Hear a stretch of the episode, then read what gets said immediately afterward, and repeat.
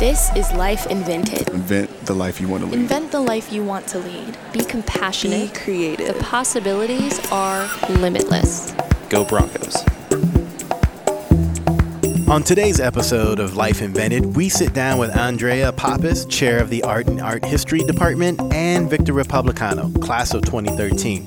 Both of our guests today do a great job of really breaking down how humanities majors can make powerful impacts, not just on campus, but in a variety of careers and to the world. Let's go!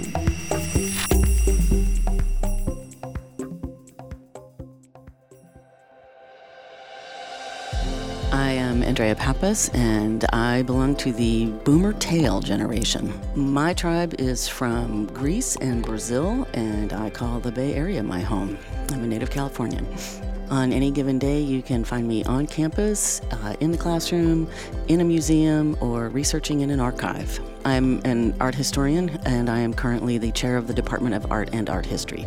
I am an ambassador for art history and for your future.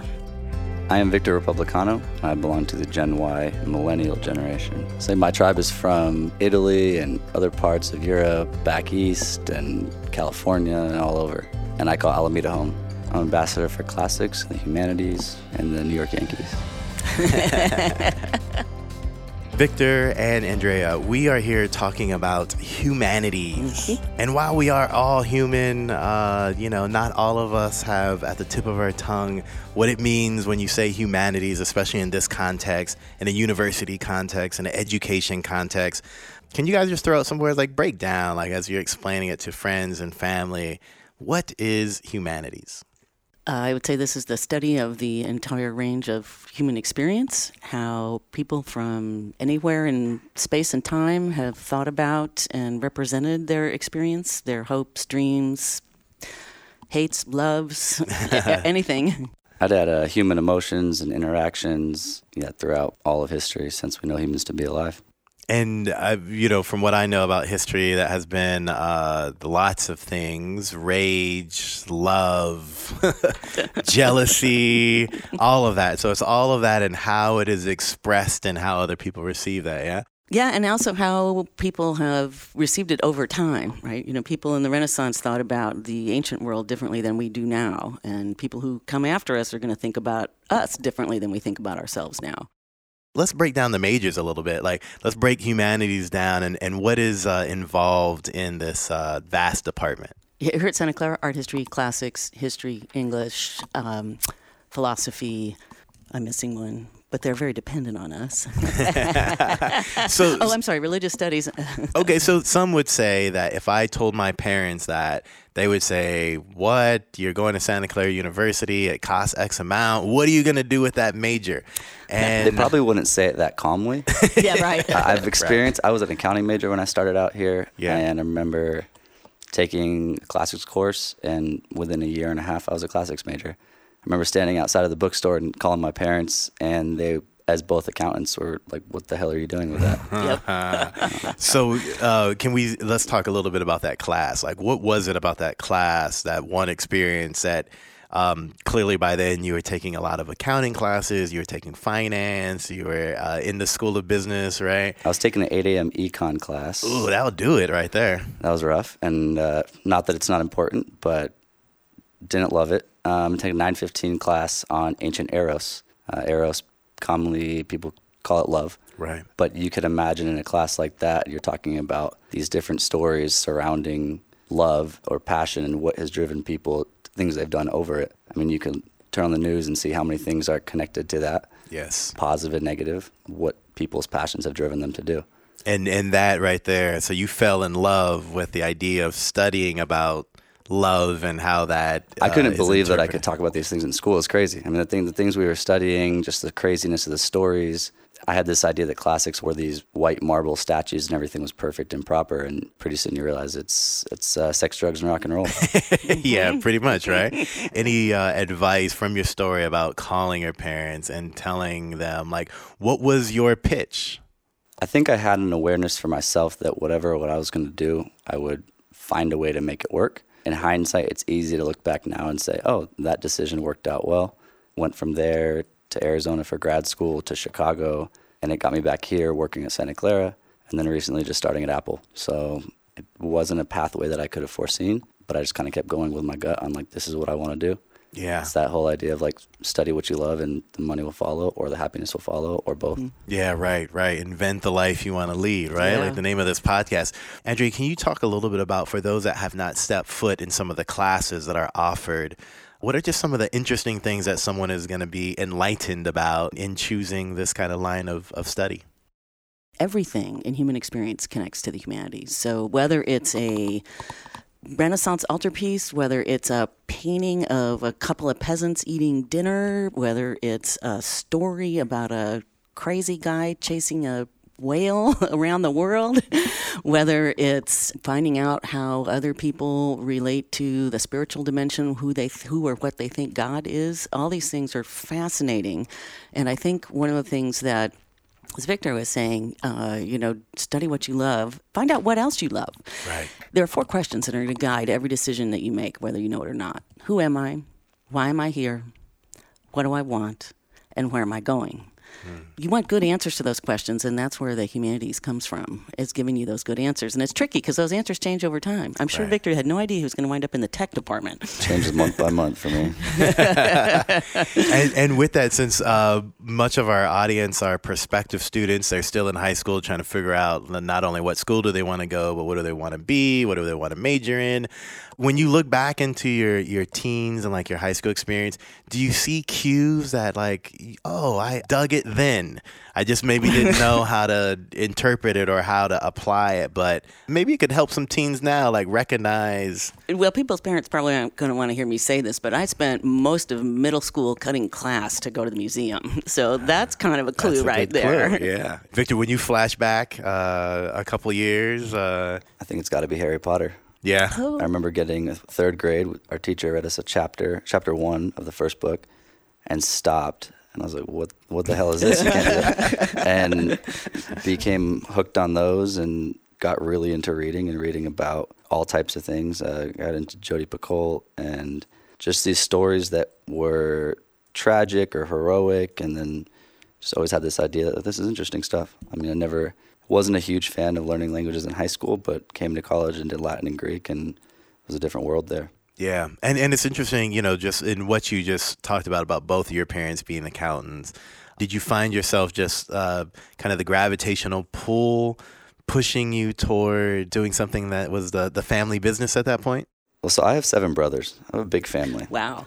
Um, oldest brother did engineering, the second one did accounting, and I was kind of going with the idea of, well, that's what he did. I'll just try it out. Right. And quickly I learned that you can't do something because someone else is telling you that's what you should do. School becomes really tough when you're not studying something that you're that interested in. If you're going to be here, you might as well study something you love. And if you did it for the wrong reasons or you did it because someone else convinced you this is the path to success, I, I don't think it's going to equate. Yeah, I had a similar experience when I told my parents I was switching.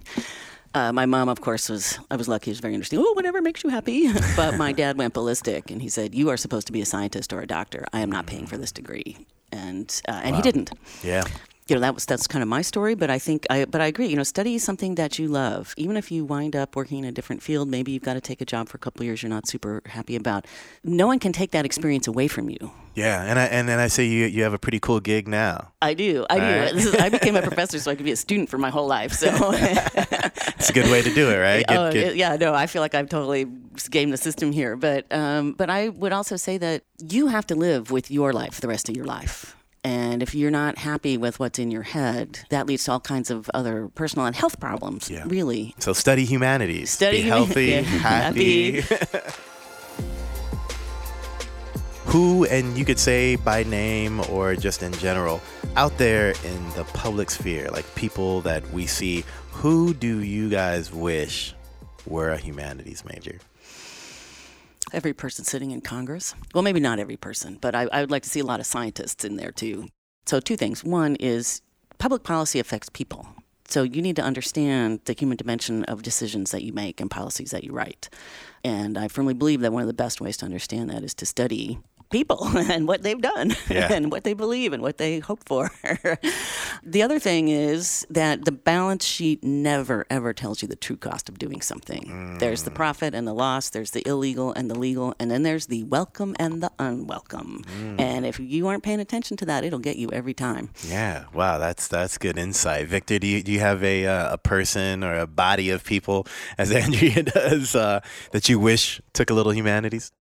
Journalists and people involved in media, I think that sometimes the stories we get and we read can be a little sensational, and mm-hmm. this is some shocking news that's never happened before, and you realize like it's not. Yeah, it has. right It's happened probably plenty of times. Yeah, I think it helps you read stories without so much of that shock factor and helps you be able to recognize what matters within an article, maybe not the headline.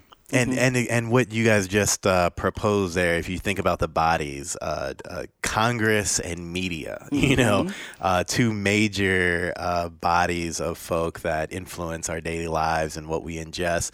Let's let's talk a little bit about Victor, what you're doing today. You mentioned Andrea that you know you, you work with engineers. How does uh, an accountant turn humanities, turn special assistant to the president of the university, now find himself working with with engineers? I'm a project manager at Apple now uh, within their applied machine learning division. You know, you have business people that want something and they need engineers to get it done, but they need someone to kind of communicate those needs to each other and translate. And that's what classics is. It comes down to you're studying Greek, Roman, Egyptian, and you need to be able to figure out what this means, propose some ideas of, hey, maybe this is what they're trying to say.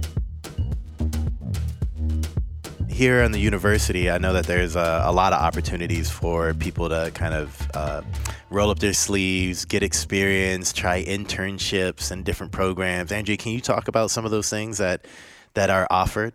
To give you one example, I have uh, a, a, an alum who had the opportunity through the internship program here at Santa Clara to do an internship at our important local museum, the San Jose Museum of Art. And uh, he got to meet all kinds of people, and not to mention the artists. Um, and from that, he was able to, because of the experience he'd gotten there, he was able to get an, an internship at the Whitney in New York.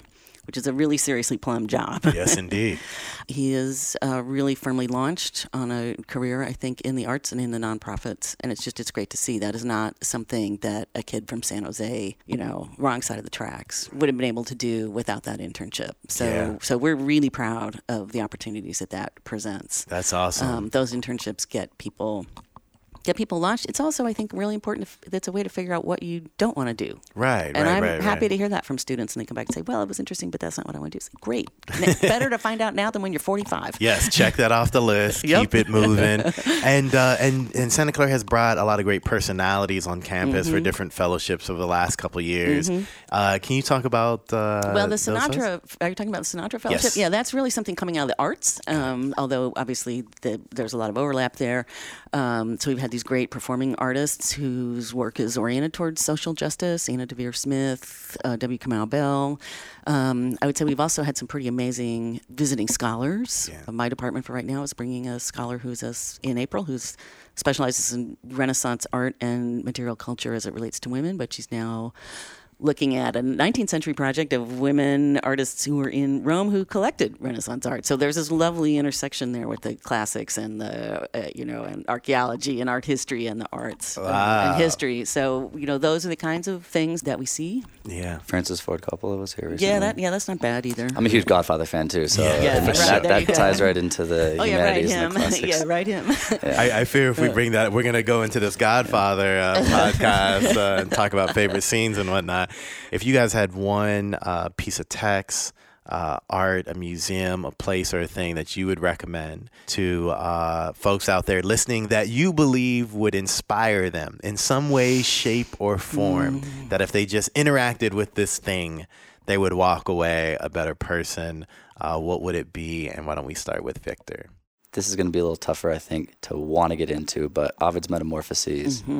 I recently, I'm, I'm a member of the Berkeley Rep and went last week to go see Ovid's Metamorphoses perform there. And I had read it here as a student, and I kind of forgot. I got away from it. But the idea is these crazy stories. Think of like King Midas, this guy that all he wanted was, was riches, and he wished for this power to turn everything into gold. and touched his daughter, and she turned to gold, and he realized that's oh crap, Yeah. no, no more daughter. So reading this text, watching this play, kind of remind you of all these different human struggles, and I'll connect this back to that Eros class I took.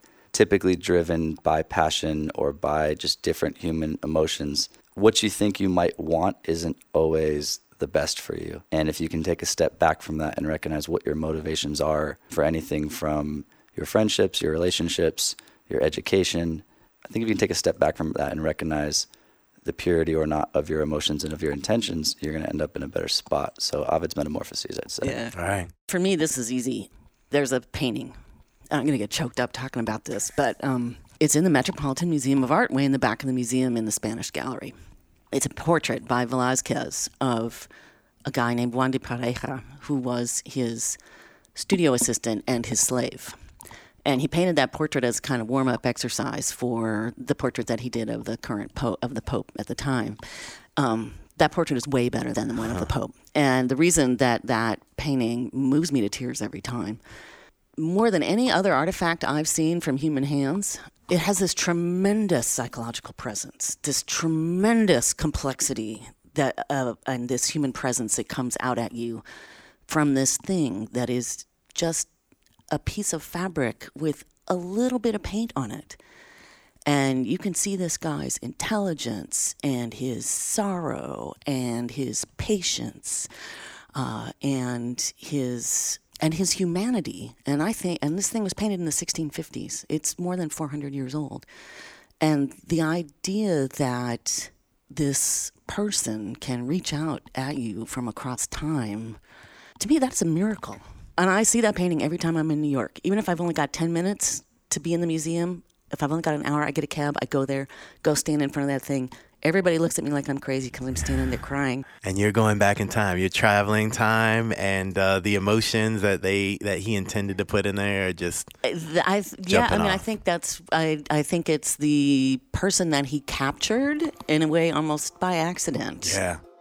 Thank you both for sharing that. I think uh, we have some research to do. the crux of what we wanted to talk about today is one debunking this myth that humanities is uh, is not one of the not just departments, divisions, or studies, but just the areas of life that we should really hold up, appreciate, uh, acknowledge, and just really work to implement into our daily lives and uh, ask ourselves how we're tied into this thing called humanities.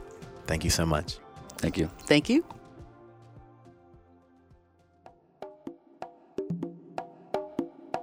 You've just listened to the Life Invented podcast presented by Santa Clara University, and there's so much more to explore. Visit us at scu.edu slash podcasts and learn more about Santa Clara's commitment to innovation and inspiring opportunities.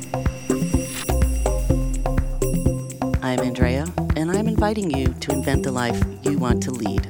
My name is Victor, and I'm inviting you to invent the life you want to lead.